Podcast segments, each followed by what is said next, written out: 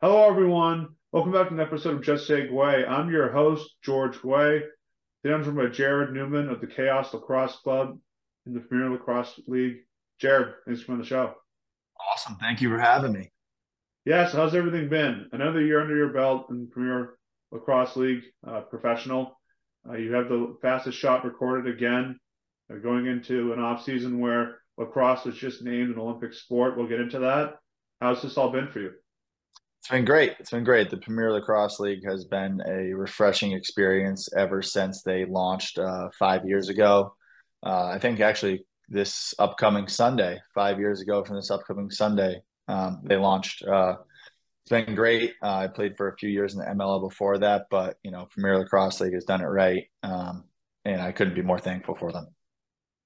Yeah, it's definitely been a great product.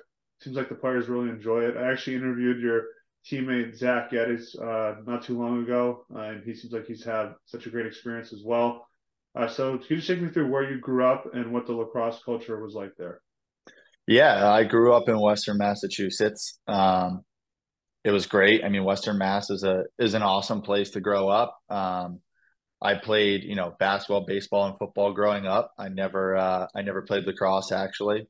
Uh, I touched lacrosse stick for my first time at 18 years old, uh, so that was was an exciting change of pace. Being a senior in high school, um, I decided to do a postgraduate year where I attended Bridgton Academy in Maine.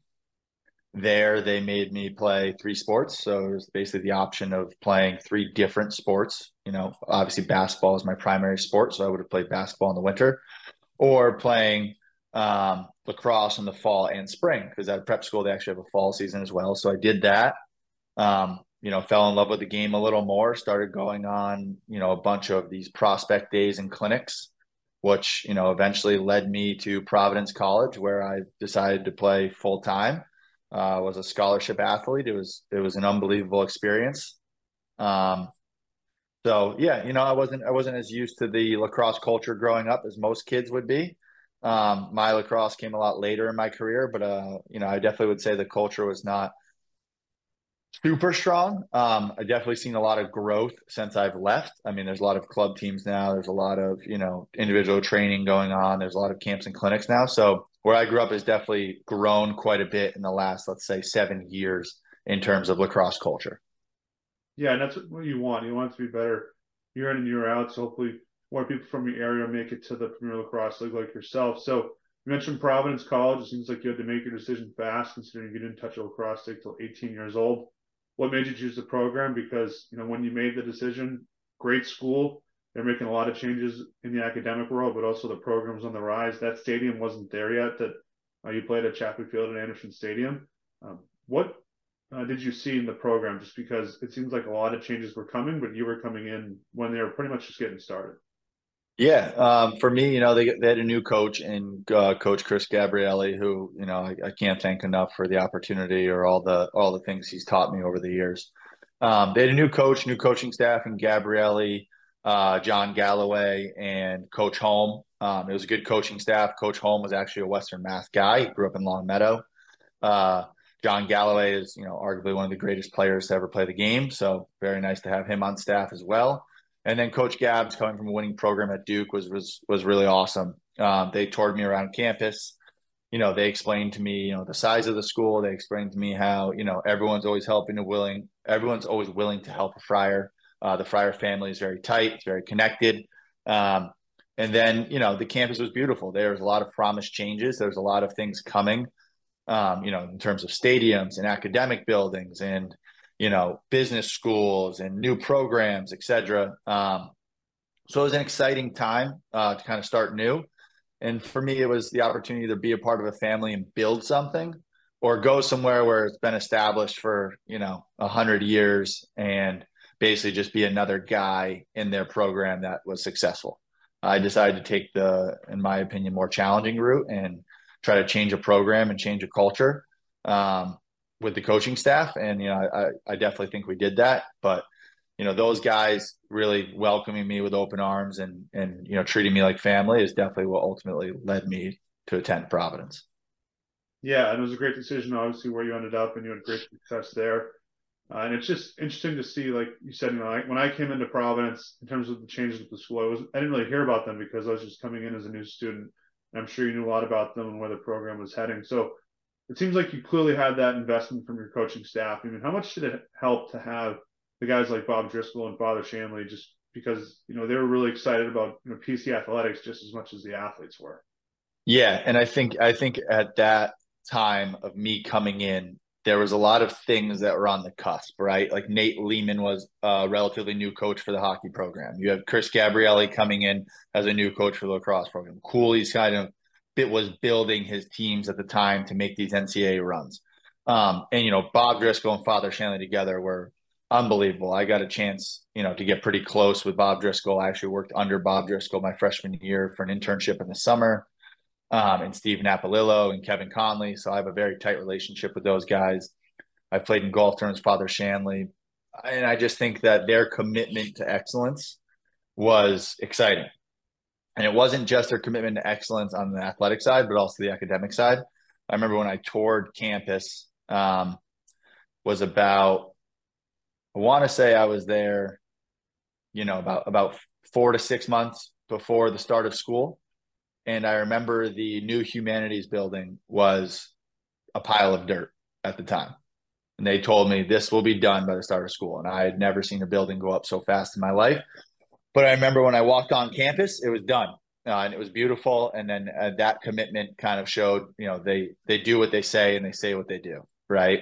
Um, they promised athletic stadiums. They delivered. They promised new business school. They delivered. They promised new softball stadium. They delivered. They promised national championships. They delivered. Right.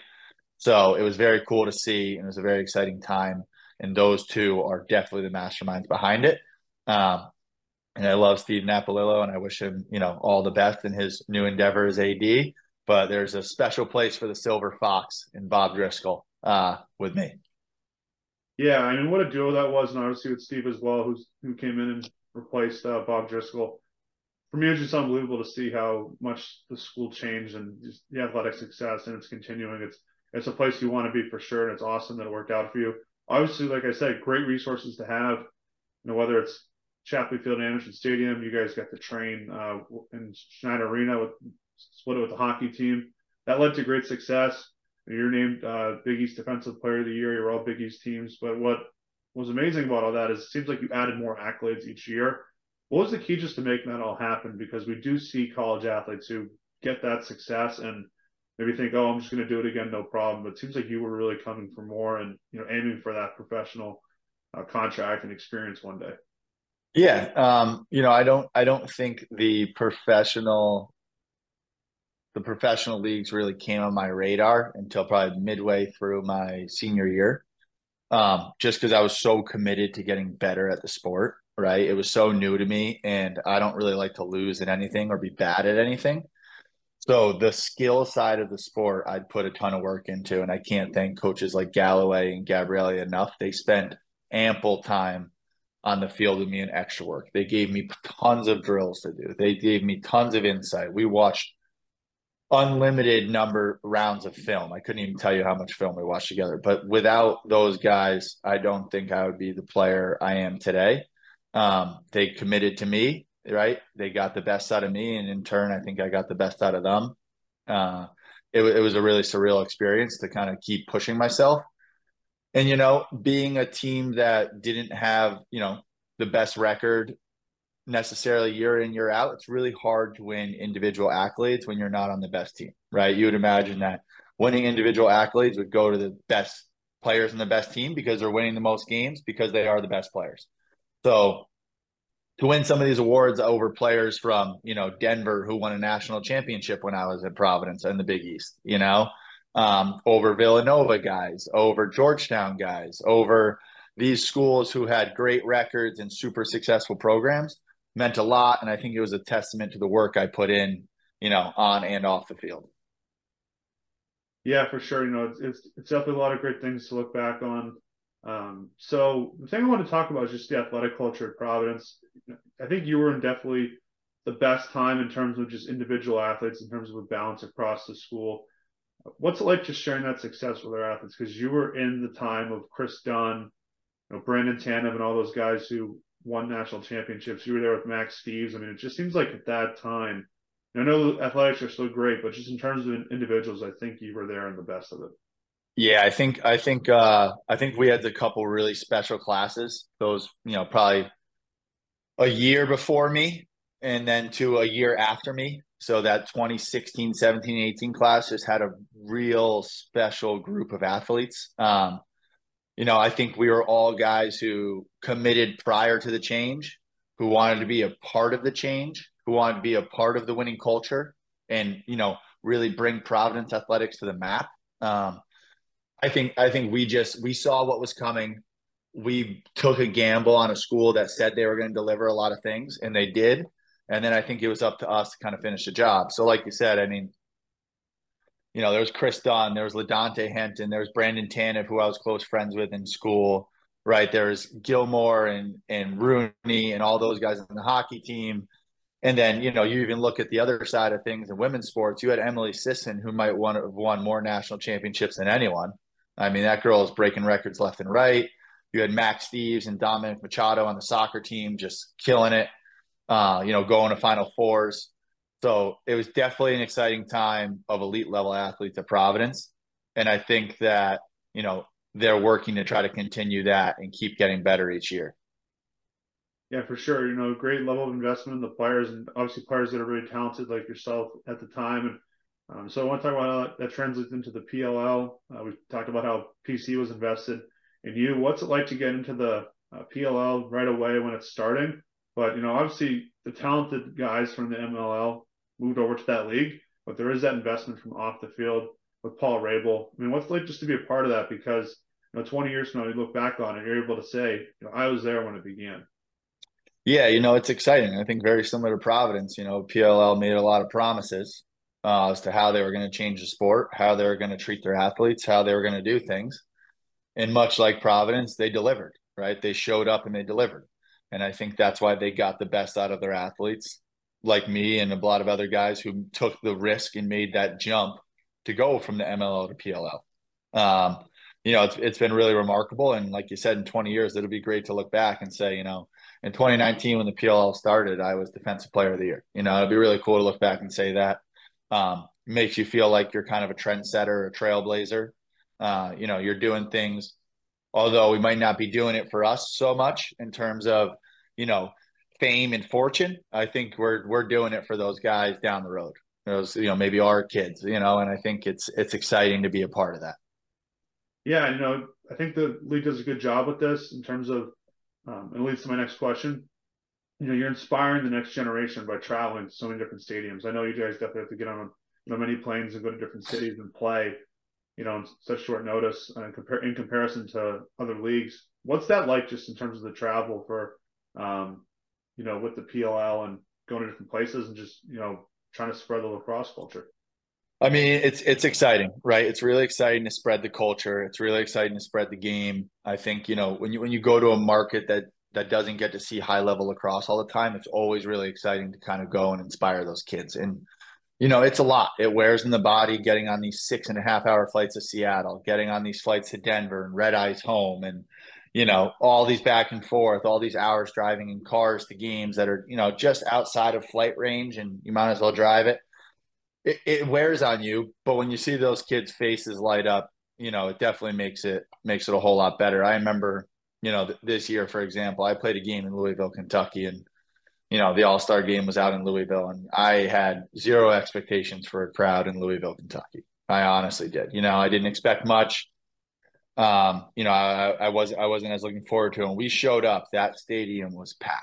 Those people were excited. They were loud you know, to see those people scream and be excited and and know your name and have your jersey and things like that for a place I never thought would have a lacrosse culture. Uh, it, it's pretty cool, and you know that's that's why you do it. Yeah, you want to grow the game and definitely inspire the next generation. And this league is up such a great start. Whether it's the players, the advertising, Paul Rabil, you name it, it's, it's getting out there. Um, so you had a lot of personal success, like you said, defensive player of the year.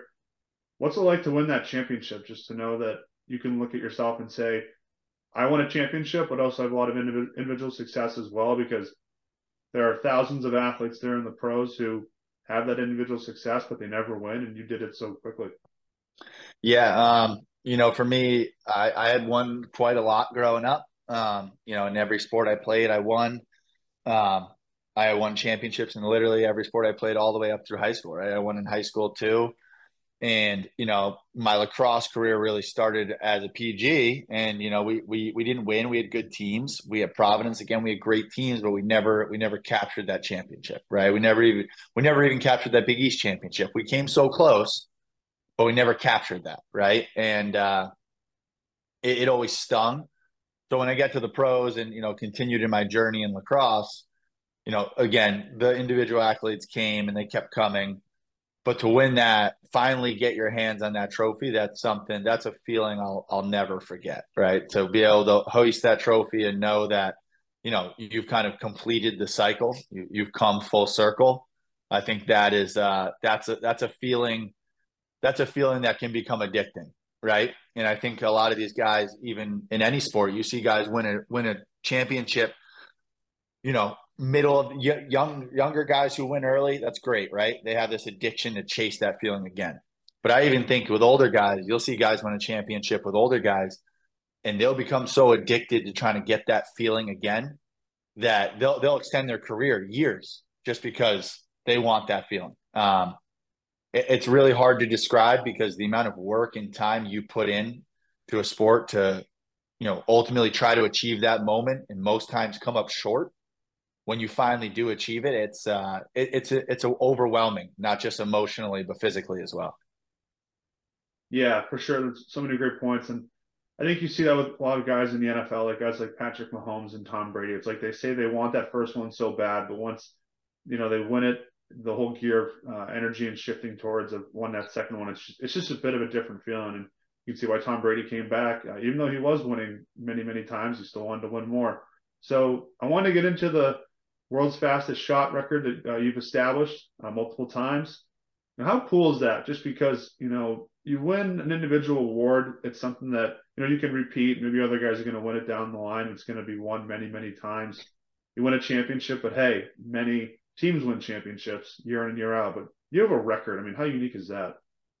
Yeah, that's that's definitely a cool feeling. Um, and actually, I was on the phone with a guy the other day about this. Um, you, you know, having that record is cool and it's great and all. Um, and, and I enjoy it, and it's it's fun to win, and it's it's cool to see people kind of you know oohs and ahs and and really celebrate you for that. But what's what's even cooler is the way that the youth responds to the fastest shot, right? I think there's a lot of skills competitions and things in the in the All Star game, whether it's accuracy, whether it's fastest player, whether it's whatever, that I don't think anything gets as much recognition as the fastest shot, right? It's the one everyone wants. It's the one kids pay attention to.